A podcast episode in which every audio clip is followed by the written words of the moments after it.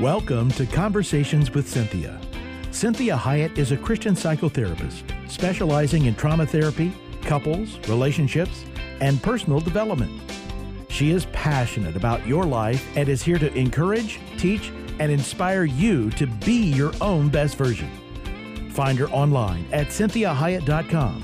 That's C I N T H I A H I E T T.com. Now, with today's fresh insights, Cinthia Hiett. Well, good afternoon and happy Friday. So glad that you are joining me as we are finishing up this week. And like I said yesterday, we are going to be talking also next week more about this all this this problem that all of us seem to have about negative talking, critical thinking, that inner critic inside of us, and how we battle that, how we manage that. And a lot of that goes back to my internal world. What do I allow to have to happen within myself? Because that really is the place, the only place I really truly have control. I don't necessarily have control over my feelings in terms of when they appear. I do have control over how I handle them. But I can't really choose my feelings. And I can't really choose my thoughts. I can choose what I think about my thought. And I can really work with my mind, with my brain, to generate less negative thinking. I can certainly do that. But this is kind of mental hygiene. This is managing that internal world. And part of the internal world is the way that I think. So think about what what are your friends and family members like? What are what are the people in your life? How do they talk? Are they negative talkers? Do they are they highly skeptical, highly cynical? Do they always say that oh, woe is me, or, you know, yeah, it might be good, but you never know, or, well, we'll see. You know, these, it, do you have people in your life that are like this? Or are you the one generating it yourself? Are you picking it up from them? Are you generating it mostly yourself? See, the crazy thing is, most of us have internal conversations that sound a whole lot like this terrible horrible world that we live within. And many times we're not even aware of the thinking until we start to really listen. So I'm sure you can think of a time when you felt nervous and your inner voice, that disapproval, inner critic, went on and on about what you can't do, what you don't have, you don't have this done, you don't look this way, you don't act this way, you don't drive that kind of car, you don't make enough money. Whatever it is, the inner critic inside of you consistently is talking about. See, negative talk, it's, it's not a new thing. And the struggle, though, is real, but it is not old. The Bible is very prolific about the way that we think. And, I, and I'm going to tell you this. I tell this to clients repeatedly. I say, You are not your brain. We don't see brains floating to heaven. You decide what to do with that amazing computer in the top part of your head. You either use it for your benefit or it will use you. And I want you to think about your computer. You don't go everywhere Google prompts you to go. You don't believe everything you read on the internet, do you? Well, don't believe everything you think. Challenge what you think, challenge the thoughts. Are they true? Are they godly? Are they helpful? Are they going to actually cause me to grow to be a better person? So, when we talk about this negative self talk, why is that voice inside of your head so mean? Why do we have that? Some have it more than others. Some have a better handle on it. Some it's more natural not to be quite as negative. But it really started way back. It's in the very, very depths of our creation. And it came with the fall. And it's a part of the way our brain is hardwired. And we've talked about that wonderful book, Words Can Change Your Brain. And, and it tells very specifically all the imaging they've done, the brain scans, the measuring, the watching, how the brain works. They know that it always goes to a negative thought first. It always creates a negative thought first. And we want to ask ourselves, what, what is going on in my mind? Who's in control of my mind? Is it me? Is it the enemy? Is it God?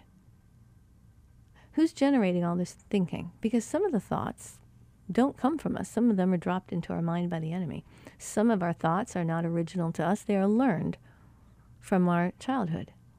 Some of our thoughts are part of our culture.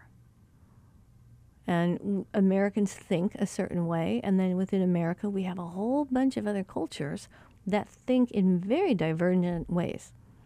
One of the things that causes so much struggle and strife and wreaks havoc on our culture is how differently we think and how we see things very differently, how we experience things so differently.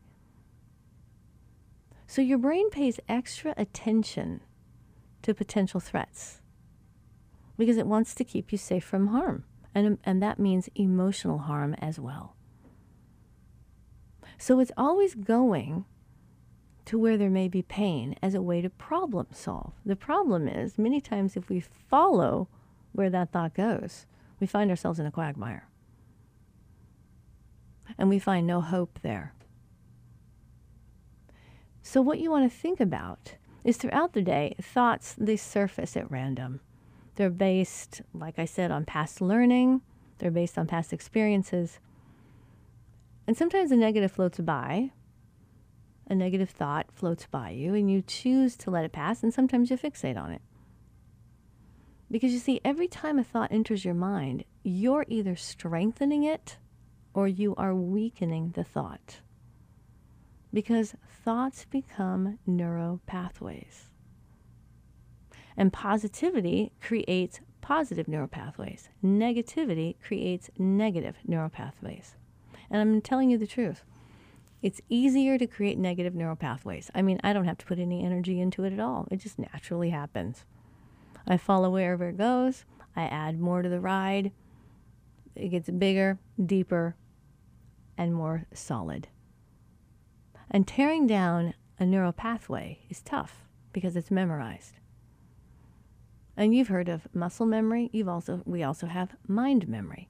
We have emotional memory. All the memory. That's why you know anything under the age of 18, we have a tendency to be able to really recall.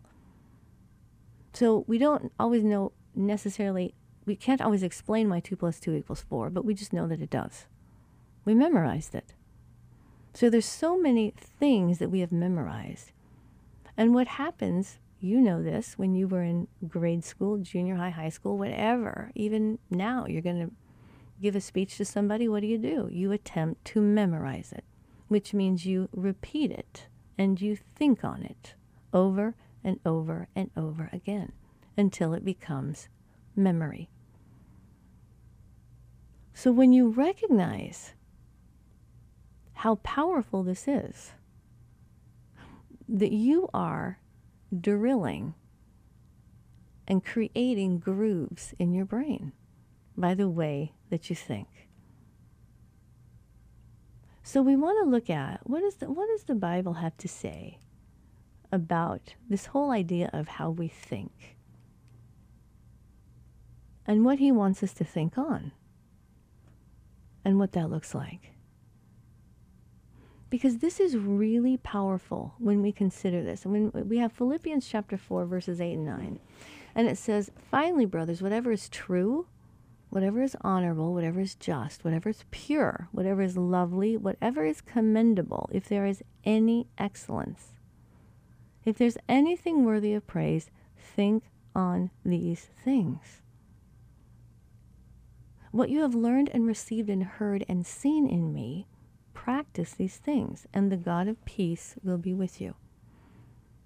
Now, this does not mean God is telling us to be Pollyanna, that we're just to pretend like everything's great. It means that just as we exercise our body, we exercise our mind. And that we practice thinking on the good things. There's plenty of bad things to think about. But there's a lot of bad things I just simply ignore. If I can't solve it, if there's nothing I can do about it, why think about it? Right? So this is imperative that there are many things that I just simply choose not to think on. And if you understand that your brain is just like the GPS in your car,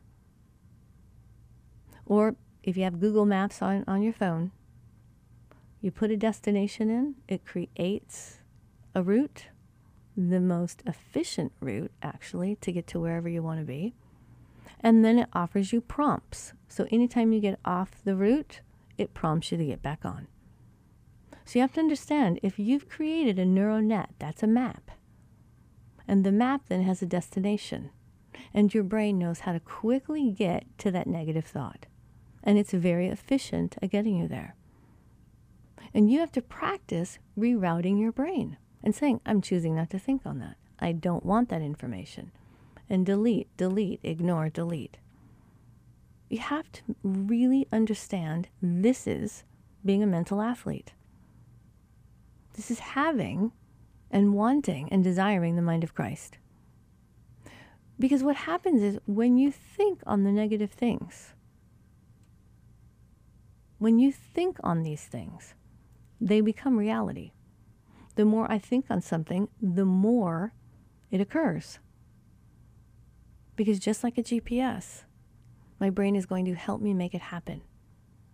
So if I think all the time about something negative, my brain is creating a formula, creating a map as to how to make that happen. So if I say to myself, well, nobody likes me, nobody is attracted to me, nobody desires me, then what you will find is the subtle things about your body language, your facial expression, the words you choose, the sentences that you create, the way in which you discourse with someone verbally is sending the message that you don't like me, that you don't want to be with me, that ultimately you're not attracted to me either. Even without you knowing it, you're giving off what we say, right? We say you're giving off that vibe. So we've said a lot on these shows. I've talked to you a lot about a person's experience of you is really what they remember, many times more than the words you choose. But words can create an experience.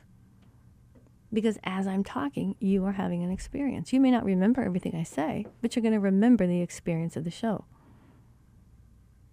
This is why it's so imperative that you practice thinking on those things that are noble, honorable, just, pure, lovely, commendable.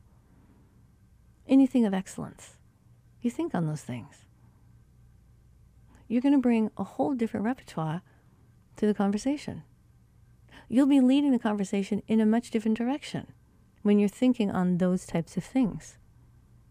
You will be avoiding talking about things that people normally do, like falling into gossip, falling into how much we hate what's happening in our country, falling into how miserable you are in your relationship, how much you hate your job.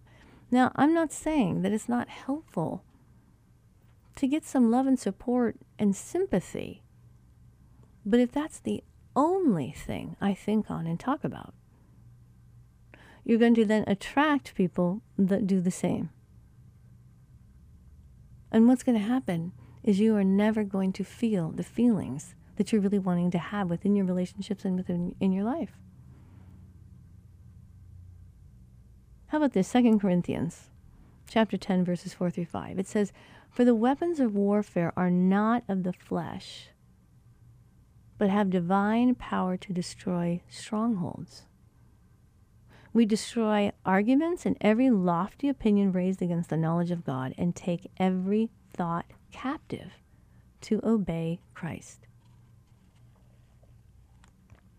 Now, it's kind of frightening for me to think about the, the thought that God knows everything I think. It's kind of like the Cinthia Hiett radio station, right? He just tunes into it, whatever my call numbers are, tune, tunes into it, and he hears my ramblings, my musings, all of my thinking. And it's kind of overwhelming, and I try not to think on it too much because it gets a little overwhelming. I'm thankful for his grace because I don't think he always wants to be listening to what I'm thinking about. I don't even want to always think about and listen to what I'm thinking about.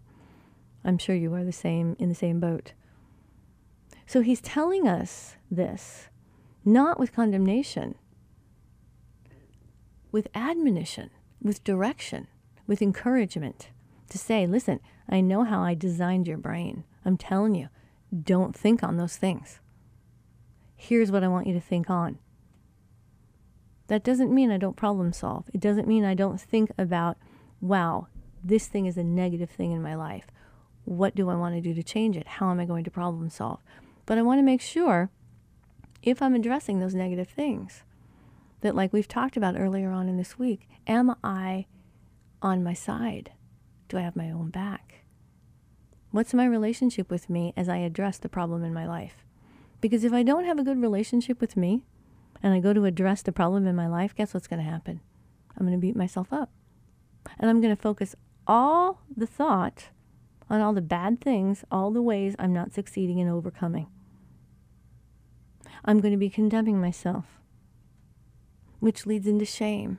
Whenever that occurs, nobody wants to disclose anything that's going on in their life. So it's imperative that you recognize when God tells you the design, He's wanting you to be very, very careful in how you think. What you think within, many times, is created without. When you think about God spoke the world into existence, this is how powerful words are. So, what I think creates something without me knowing. If I think on something too long, has it happened? Have you noticed that? It's where we get that wonderful term of self fulfilling prophecy. That's where that comes from. So, Psalms 94, verse 19 says, when the cares of my heart are many, my, your consolations cheer my soul. This is a great example. When the cares of my heart are many, your consolation cheers my soul. This is how God is saying. See, this is the psalmist said, when my hearts are when, when the cares of my heart are many, what do I do? I think on the Lord, the consolation of who God is, what He has for me, how He feels about me, what He thinks about, where I'm going to spend eternity. And it consoles me, it cheers me. Isaiah chapter 26, verse 3 says, You keep him in perfect peace, whose mind is stayed on you because he trusts in you.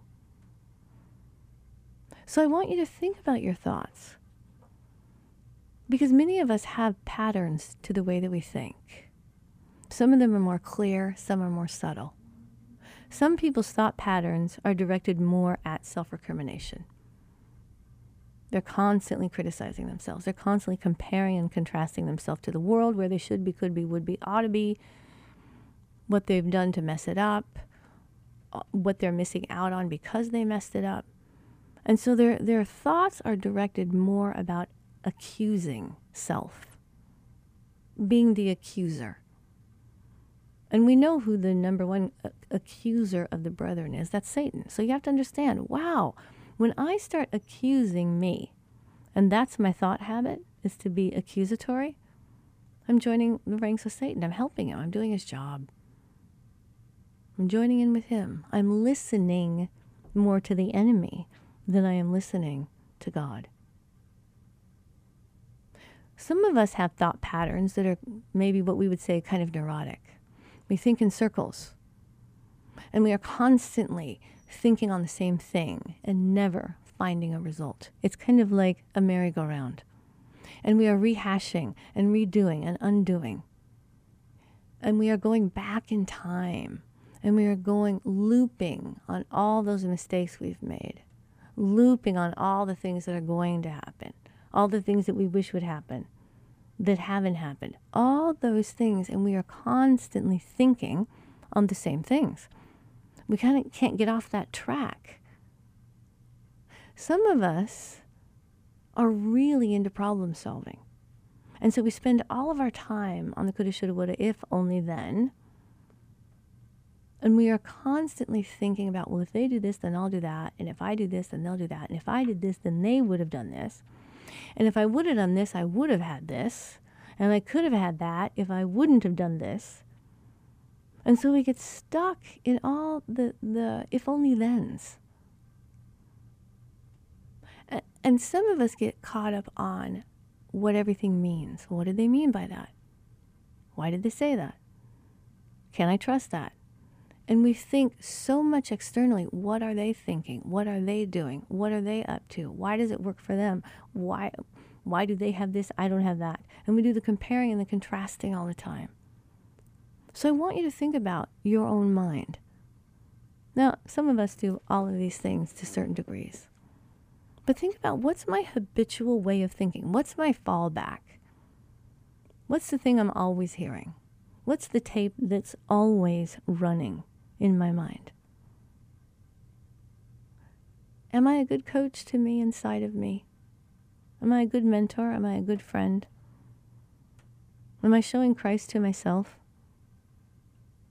It goes back to the me, myself, and I. How do I treat me? What do I think of myself? How do I talk to myself? What do I say about me? If people heard how you could think, what would they think? So I want you to understand the power of thinking. And one of the things that is really imperative in good self care is your mind. Really being on top of your own internal world and what you are allowing to say to yourself, to hear about yourself, to think about yourself. Because once you kind of get that settled, once you master that to a certain degree, you don't have to think about yourself very much then. Because then you really can focus on the external world because you have peace within. You've got things resolved. You're on top of you. You're at one with you. The triune is working well. So think about this. Think about those thoughts and the power of words. And understanding that, like we've talked about before, in less than one tenth of a second of a negative thought, a negative word, you get a wash of stress hormones all through your brain. That's why you want to be very careful how you think. They've studied the human brain. People that have a tendency to really struggle with depression and that are also negative thinkers really f- struggle with hatred and anger and criticism. It actually changes the organic structure of your brain. So go back to this verse, Philippians chapter 4. Whatever is true, whatever is honorable, whatever is just, whatever is pure, whatever is lovely, whatever is commendable, if there is any excellence, if there's anything worthy of praise, think about these things. What you've learned and received and heard, practice these things, and the God of peace will be with you. See, we can have peace that passes all understanding when we're not caught up in all of what our brain is doing, all that incredible activity. So care for you, value you, be careful about what you think, practice really good mental hygiene. You'll be amazed at how different your outlook on life is and how much better you handle life stress when you are on top of your own mind. Have a blessed weekend. I'll talk to you next week more about the way you think. Have a blessed day.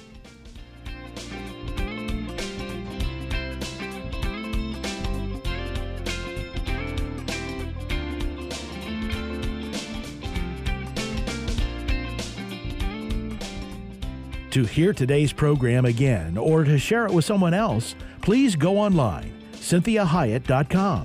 That's C I N T H I A H I E T T dot com.